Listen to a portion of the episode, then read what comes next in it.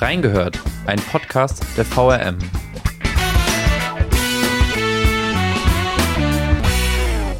Er hat seine Opfer getäuscht, missbraucht, vergewaltigt und dabei gefilmt. Nun muss Sven B. für seine mindestens 69 Gräueltaten ins Gefängnis. Warum der Prozess um den ehemaligen Jugendtrainer aus dem Rhein-Main-Gebiet nicht nur für die Opfer eine große Herausforderung war?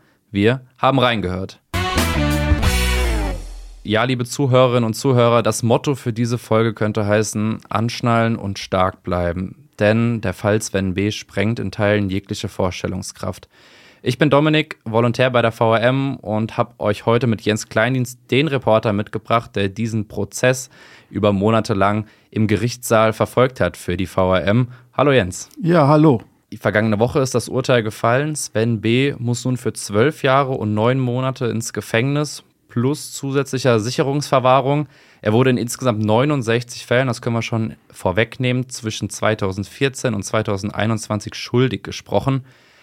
Jetzt fragt ihr euch, in welchen Punkten genau? Kann ich euch auch sagen, wegen Missbrauch, Vergewaltigung, schwerer Vergewaltigung, Nötigung mit Körperverletzung und dem Anfertigen kinderpornografischen Materials. Und dieser Prozess ging insgesamt über sechs Monate, aber, und das muss man dazu sagen, nur vier Prozesstage waren tatsächlich öffentlich zugänglich und zu denen du auch letztendlich gehen konntest. Da die Frage an dich, Jens, gerichtet, welcher Prozesstag war denn der krasseste für dich? Ja, ohne Zweifel der letzte, also der Tag der Urteilsverkündung vergangene Woche. Eindeutig. Warum? Weil man wusste zwar, dass da schlimme Sachen passiert sind, man hat aber sehr wenig an Details mitbekommen, aus guten Gründen, über die man vielleicht auch noch reden kann. Und dann hat sich eben nach sechs Monaten der Vorhang vor dieser unglaublichen Sache ist, ist hochgegangen oder hat sich gelüftet und man hat wirklich dann erstmal gesehen, was da in den letzten Monaten auch für die Opfer, für die Zeugen alles aufs Tapet kam. Und das war für mich als lang erfahrenen Redakteur auch ein Termin, den man so schnell nicht vergisst. Ja, vielleicht kannst du da auch noch mal so ein bisschen Einblick in deine Gefühlswelt äh, geben. Wie ging es dir da persönlich? War das einer der krassesten Momente auch in deiner Journalistenkarriere? Kann ich schon so sagen. Ich habe selber drei Kinder, zwar inzwischen erwachsen, aber man denkt auch dann noch mal an sich selber. Man denkt daran, hätte dir das auch passieren können, was zum Beispiel den Eltern passiert ist, die jahrelang nicht mitbekommen haben, dass da was schief läuft und äh, wie die sich fühlen werden. Man denkt sich in die Opfer hinein, was die ertragen haben, was die jetzt wieder ertragen mussten in dem Prozess, in dem sie aussagen mussten. Das geht einem sehr nahe. Wir gehen hier später nochmal genauer auf die Masche ein, wie er genau vorgegangen ist, der Täter in den Fällen, die ihm nachgewiesen werden konnten. Wir haben ja auch schon mal eine Reingehört-Folge dazu produziert. Für diejenigen, die da aber noch nicht reingehört haben, vielleicht noch eine kleine Einordnung. Also Sven B ist ein ehemaliger Jugendtrainer gewesen im Rhein-Main-Gebiet, dort bei mehreren Vereinen, unter anderem am SVW in Wiesbaden zuletzt. Und eben seit Ende 2021 ist er in Untersuchungshaft gewesen, weil der Verdacht bestand, dass er Kinder missbraucht hat in mehreren Fällen. Und wie gesagt, sechs Monate hat dieser Prozess gedauert, in denen es schwierig war, ja auch darüber zu berichten für dich, eben nicht öffentlich. Wie hast du es dann trotzdem geschafft, an Informationen zu gelangen?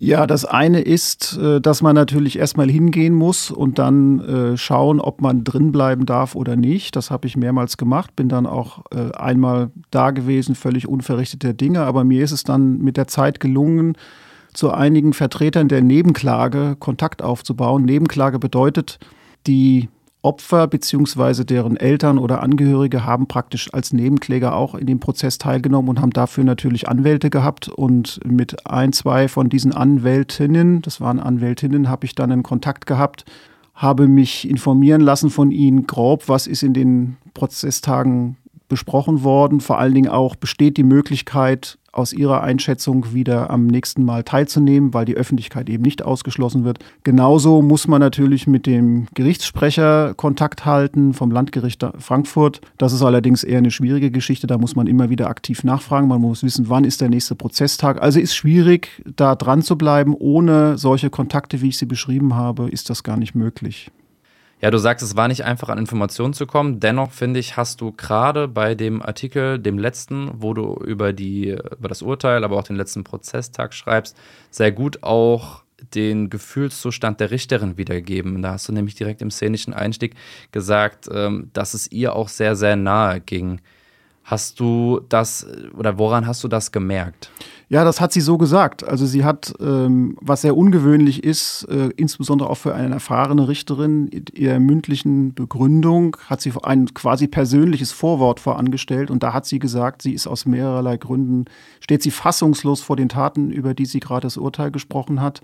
Fassungslos, dass es so leicht war, wie sie gesagt hat, diese Taten zu begehen. Fassungslos, dass sie so lange unentdeckt blieben und auch letztlich ein Stück weit fassungslos darüber, wie der Täter damit umgegangen ist. Das hat sie sehr eindrucksvoll in Worte gekleidet und dann in der anschließenden mündlichen Urteilsbegründung wurde auch klar, warum sie das so sagt. Also dass selbst eine sehr erfahrene Richterin da an ihre Grenzen gekommen ist, an dem, wie man damit umgeht, was man da zu hören bekommen hat. Und das ist natürlich für einen Berichterstatter, der auch große Teile des Prozesses gar nicht mitbekommen konnte, weil sie hinter verschlossenen Türen stattfanden, dann nochmal umso beeindruckender. Und das war mal halt mein Wunsch oder meine, meine Überlegung, das daran auch die Leserinnen und Leser teilhaben zu lassen. Ja, und du sagst es, sie ist eine erfahrene Jugendrichterin, also wird wahrscheinlich leider nicht zum ersten Mal ein Urteil gefällt haben in einem Missbrauchsskandal. Aber wahrscheinlich war sie so gefasst wegen der Art und Weise, wie Sven B. vorgegangen ist, wie er auch darauf reagiert hat. Bevor wir darüber sprechen, ob er auch darüber im Prozess gesprochen hat, vielleicht nochmal über die Vorgehensweise, über seine Masche. Wie hat er seine Opfer bekommen letztendlich. Ja, auf eine besonders perfide und auch schlaue Art, was zeigt, dass Sven B. ein sehr intelligenter, schlauer Täter ist. Er hat Folgendes gemacht. Er hat als Trainer mit den Jugendlichen klassische gute Sportarbeit gemacht. Jugendliche, die in einem Alter sind, wo sie gar nicht so einfach Vertrauenspersonen finden, ob das jetzt die Eltern sind oder auch vielleicht Freunde. Also er ist zu einem großen Freund von denen geworden, Vertrauensperson. Dann hat er in einer zweiten Stufe sich quasi eine falsche Identität in sozialen Netzwerken äh, angelegt und hat diese Jugendlichen bedroht. Also hat ihnen Drohnachrichten auf WhatsApp und ähnlichen Netzwerken geschrieben. Inhalt zum Beispiel, du hast meine Schwester berührt oder an die Brust gefasst und dafür musst du jetzt büßen. Und diese Buße, die Jungs hatten das nie gemacht, aber diese Buße sollte dann sein, viel Alkohol zu trinken und das mit einem Alkoholtest sozusagen zu beweisen, dass man es gemacht hat. Also völlig irre Geschichte eigentlich, aber das Irre an der Geschichte ist, dass die Jugendlichen da mit verzweifelt waren. Sie wussten zwar, sie haben es nicht gemacht, aber sie hatten Angst, dass es aufgedeckt wird, auch deshalb, weil zum Beispiel zu diesen Drohgeschichten auch gehörte ein Bild von den Eltern, vom Elternhaus oder vom Auto der Eltern, also nach dem Motto, ich weiß, wo du wohnst. Unterschrieben waren die meistens mit einem Namen Musti, auch noch in schlechtem Deutsch geschrieben. Dahinter also Musti ist sein Pseudonym Musti, gewesen. Musti das Pseudonym nicht Sven B., sondern Musti. Und dahinter war der Gedanke, die sollen Angst haben, das ist ein schwerer Junge, mit dem kann ich mich nicht anlegen und so weiter und so fort. So, und dann sind die verunsicherten Jungs, haben sich dann ihrem Trainer geöffnet, haben ihm das geschildert. Und er hat ihnen die Hilfe angeboten. Dabei war er der Täter, was die Jungs natürlich nicht wussten. Also hat er sie in dem Fall in diese Falle gelockt, weil er als Musti online ihnen gedroht hat und dann aber als wirklicher Typ Sven B. ihnen gesagt hat genau. oder geholfen hat letztendlich, ihnen diesen Fall, in diesem Bedrohungsfall zu unterstützen gegen diesen Muster. Genau, und die Eltern erfahren nichts und wir kriegen das schon wieder hin. Das ist jetzt, sind jetzt meine Worte, das ist so nicht gefallen, aber so stellt man sich das vor. Ja, und dann sind die Jungs eben in die private Wohnung von Sven B. gekommen, die sowieso sowas wie eine Art Jugendclub war, wie es die Richterin sagte. Also da wurde gefeiert, da war man sozusagen in einem geschützten, vermeintlich geschützten Playstation Raum. gespielt, sowas, sowas so klassische ja, Dinge. genau genau. Es spielten auch Drogen mal eine Rolle, das eine oder andere Mal, aber nur eher am Rande. Ja, und da wurden dann diese Alkoholtests durchgeführt. Die Kinder oder Jugendlichen waren betrunken, waren benebelt. Äh, meistens hieß es dann in dem ersten Schritt, ja, das war aber jetzt nicht genug, du bist durchgefallen. Dann kam dann von Musti von dem vermeintlichen Musti die nächste äh, Nachricht kam, jetzt musste aber noch dies und das machen. Und so kam es Stück und Stück zu einer Steigerung und einer immer größeren Abhängigkeit. Und irgendwann kam es dann eben wahrscheinlich auch in einem stark benebelten Zustand zu Übergriffen, zu Missbrauch bis zu vollendeten Vergewaltigungen. Das sind eben die verschiedenen Taten, die auch in der Verurteilung sind. Also es ist Stück für Stück über eine ganz perfide Methode eine Abhängigkeit geschaffen worden und der vermeintliche Retter war der eigentliche Böse, war der eigentliche Täter. Das war die Masche von Sven B.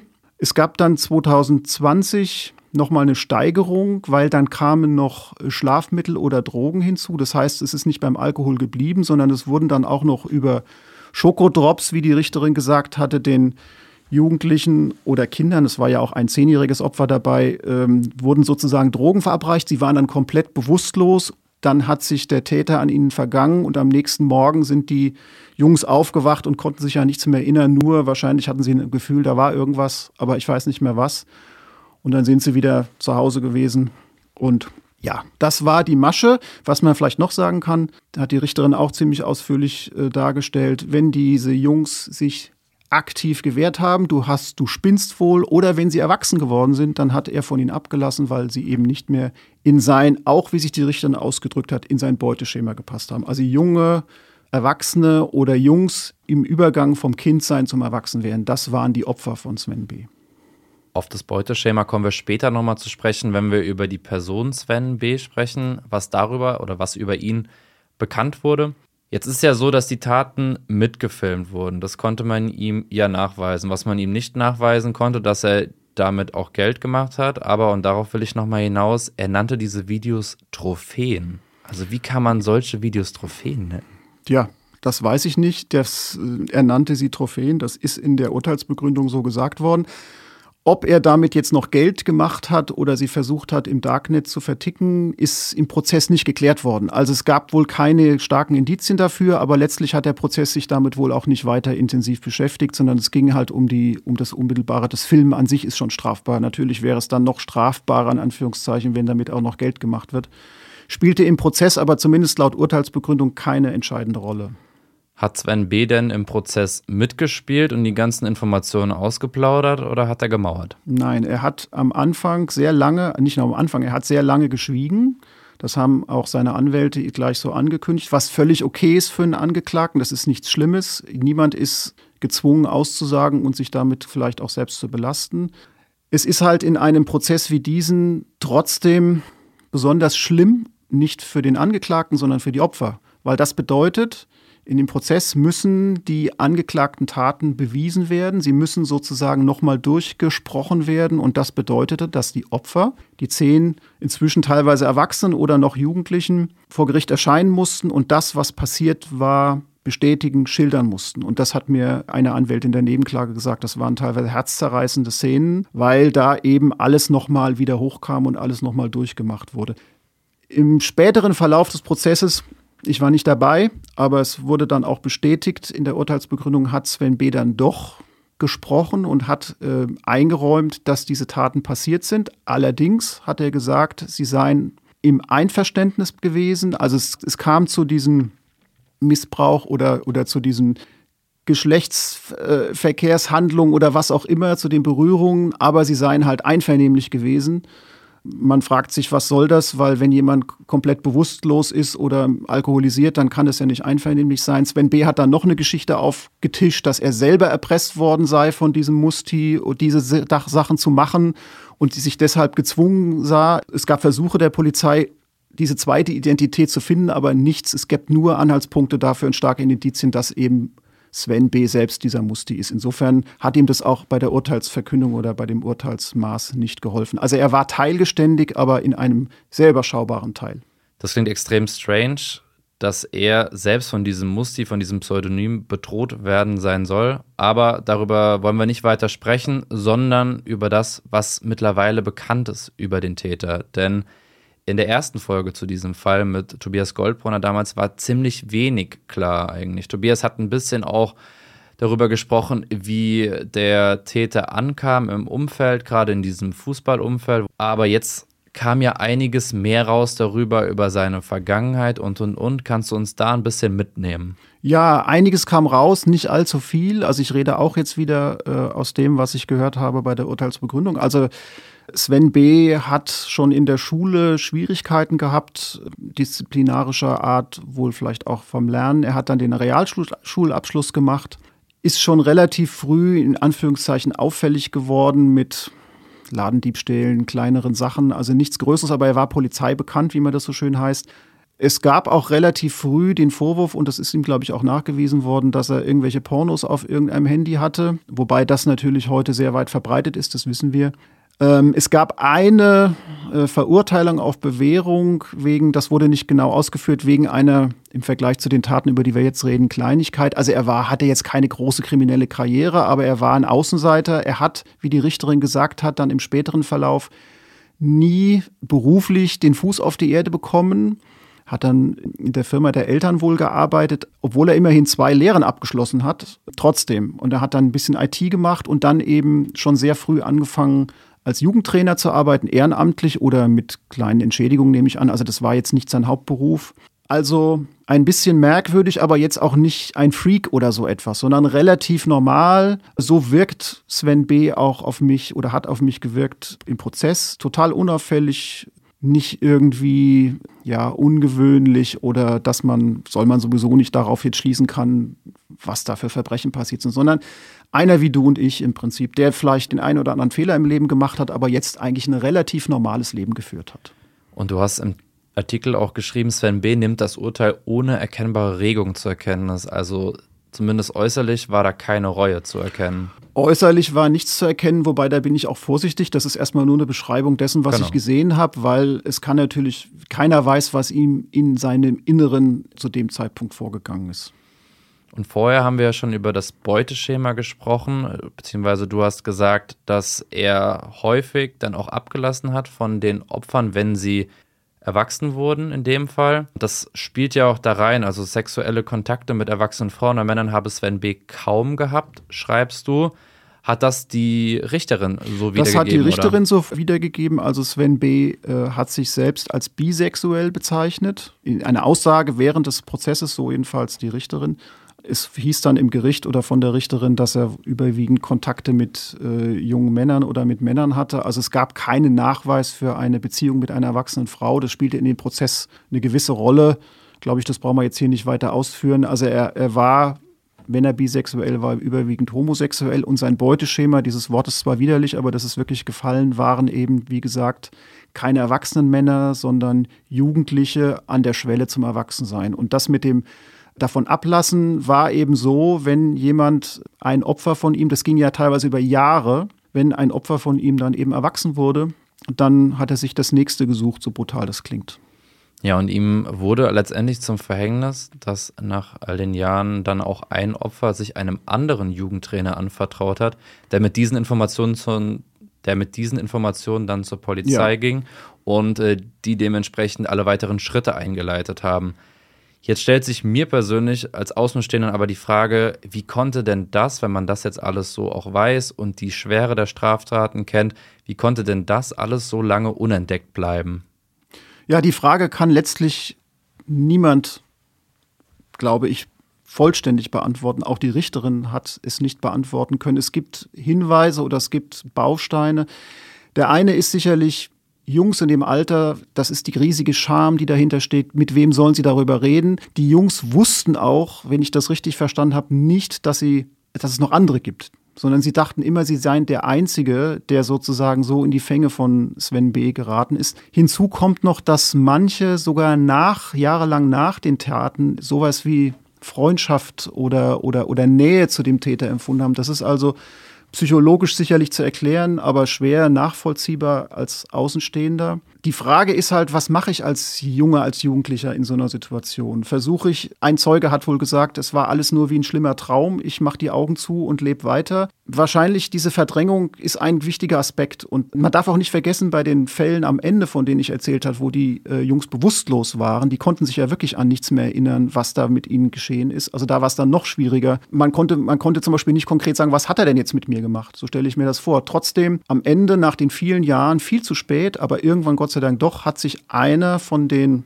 Opfern einer anderen Vertrauensperson halt offenbart. Das war, so wie wir es im Prozess gehört haben, auch ein Jugendtrainer. Und der ist dann zur Polizei gegangen, hat gesagt, es gibt schon seit Jahren Gerüchte über Sven B. Ich habe hier einen ganz konkreten Fall. Bitte klärt das. Ich möchte das wissen. Ich begebe das jetzt zur Anzeige. Das kann ja nicht sozusagen, das muss recherchiert werden. Und dann ging die ganze Maschinerie los. Am Anfang gab es kaum jemanden von den Jugendlichen. Da wurden Namen genannt, wo, wen man denn mal fragen könnte. Die, erst, die ersten Versuche, das hat ein Polizist an einem der Tage, wo ich im Prozess dabei sein konnte, also der Ermittler, der die Anzeige angenommen hat, hat das geschildert. Wollte keiner mit ihm reden, aber nach und nach, das ist dann ja so, wenn ein Stein in der Mauer bricht und man dann auch voneinander merkt, ich bin ja gar nicht der Einzige gewesen, dann ging es halt los. Dann kamen halt immer mehr zutage und am Ende waren es dann eben zehn Opfer, zehn Zeugen, die dann die Anklage ermöglicht haben. Und dazu geführt haben, dass er nun zwölf Jahre und neun Monate hinter Gittern muss. Plus das Thema Sicherungsverwahrung. Wie hat denn die Richterin die Sicherungsverwahrung begründet? Die Sicherungsverwahrung, muss man sagen, an der Stelle ist ungewöhnlich, weil der Täter ja keine großen Vorstrafen hatte, habe ich erzählt. Und dann ist das sozusagen die härteste Strafe oder das schärfste Schwert, was das Strafrecht hat. Und es gab in dem Prozess zwei Sachverständige. Da ging es darum, ist der Angeklagte therapierbar und besteht die Gefahr, dass er Wiederholungstäter wird. Und das sind letztlich die beiden entscheidenden Faktoren für die Frage Sicherheitsverwahrung ja oder nein. Die Sachverständigen haben sich wohl nicht ganz eindeutig geäußert und Richterin hat dann gesagt, ja, Ermessensfrage ist das für mich und sie, ihr Ermessen ist jetzt an der Stelle so gefallen. Sie sieht in dem Täter den Hang auch weiter wieder straffällig zu werden, auch nach den fast 13 Jahren, also zwölf Monaten, äh, zwölf Jahren, 13, äh, zwölf Jahren, neun Monaten. Und außerdem stellt sie sich auch die Frage der Therapierbarkeit, also lässt sich da etwas komplett verändern in dem Charakter, in der, in der Psyche des Täters und das hat sie zumindest stark in Frage gestellt und deshalb die Entscheidung im Urteil die anschließende Sicherungsverwahrung äh, mit reinzunehmen. Ich sage gleich, das ist ein, eine Sache, die kann gut passieren, dass die wieder einkassiert wird. Es wird sicherlich ein Revisionsverfahren geben. Also die Verteidigung wird dagegen wohl Revision einlegen, schätze ich mal. Und Stichwort Verteidigung in ihrem Plädoyer, auf wie viele Jahre Haft haben die, Plädo äh, haben die plädoyiert? Die Verteidigung hatte auf elf Jahre ohne Sicherungsverwahrung plädiert und die Staatsanwaltschaft auf 14 Jahre mit Sicherungsverwahrung. Man muss wissen, die Maximalstrafe bei den zu angeklagten Taten sind 15 Jahre. Also fast sozusagen am Maximum. Und was für die Opfer und Angehörigen wichtig war, ist eben diese Sicherungsverwahrung. Darauf haben die Nebenkläger ja auch gepocht letztendlich, dass die Richterin auch so urteilt am Ende. Was bedeutet denn der Prozess für die Opfer und Angehörigen jetzt aus deiner Sicht? Ja, vielleicht nochmal zur Sicherungsverwahrung. Die ist halt für die Opfer oder die, die Eltern, die Angehörigen so wichtig, weil die Vorstellung, dass wenn B irgendwann wieder so etwas nochmal tun könnte, ist halt eine unerträgliche. Und ähm, was das Urteil bedeutet, soweit ich das nachvollziehen kann, das Gericht hat den Jugendlichen, den Kindern, den Opfern geglaubt. Das ist ganz entscheidend wohl gewesen, sagte auch ein Nebenkläger nach dem Prozessende, weil ja manche Dinge einfach auch im Dunkeln gewesen sind. Oder eben, wie kann das denn überhaupt sein? Nein, es ist ihnen geglaubt worden. Ähm, das war ein ganz zentraler Punkt und für viele wird das wahrscheinlich überhaupt erst der Anfang oder der Beginn einer Aufarbeitung oder eines damit leben Könnens sein, weil da ist auch sehr viel wieder hochgekommen. Da ist vieles verborgen gewesen, verschorft, ganz tief unten vergraben und im Laufe des Prozesses halt auch wieder rausgegraben worden. Oder es gab jahrelang Auffälligkeiten äh, in der Sch Schulprobleme, psychische Probleme. Mehrere Opfer sollen Selbstmordgedanken gehabt haben. Und das alles kann jetzt wahrscheinlich besser aufgearbeitet und besser psychologisch behandelt werden, nachdem eben dieser Prozess zu Ende ist mit einem für die Opfer zufriedenstellenden Urteil. Ja, für die Opfer beziehungsweise auch die Angehörigen der Opfer, du sagst es, ein zufriedenstellendes Urteil. Wir sind nun auch am Ende der Folge angelangt. Jens, ich danke dir, dass du uns die Einblicke aus deinem Leben als Reporter im Gerichtssaal und auch außerhalb, du hast uns ja auch erzählt, wie du an gewisse Informationen gekommen bist, geschildert hast und uns auch da in deine Gefühlswelt, aber auch in die Gefühlswelten der anderen Beteiligten da mitgenommen hast. Danke dir dafür. Sehr gerne, danke. Ja, liebe Hörerinnen und Hörer, ich kann euch abschließend noch wärmstens auch die Artikel ans Herz legen zu den Fällen. Dafür haben wir auch auf den Webseiten der Allgemeinen Zeitung, Wiesbadener Kurier, Echo Online und Co. eben einen Schwerpunkt, worin alle Artikel zu diesem Missbrauchsskandal hinterlegt sind. Und wenn ihr nochmal wollt, könnt ihr auch gerne in die erste Folge zum Missbrauchsskandal damals mit Tobias Goldbrunner reinhören. Da gibt es auch nochmal Insights und vor allem spannend, glaube ich, wenn man danach nochmal diese Folge hört und dann weiß, okay, damals waren vielleicht nur 30, 40 Prozent klar von dem, was man heute weiß und sieht, was ist in der Zeit passiert und wie ist man zu den Erkenntnissen gekommen. Bis dahin und bis zur nächsten Woche, bis zur nächsten Folge. Alles Gute, macht's gut. Ciao.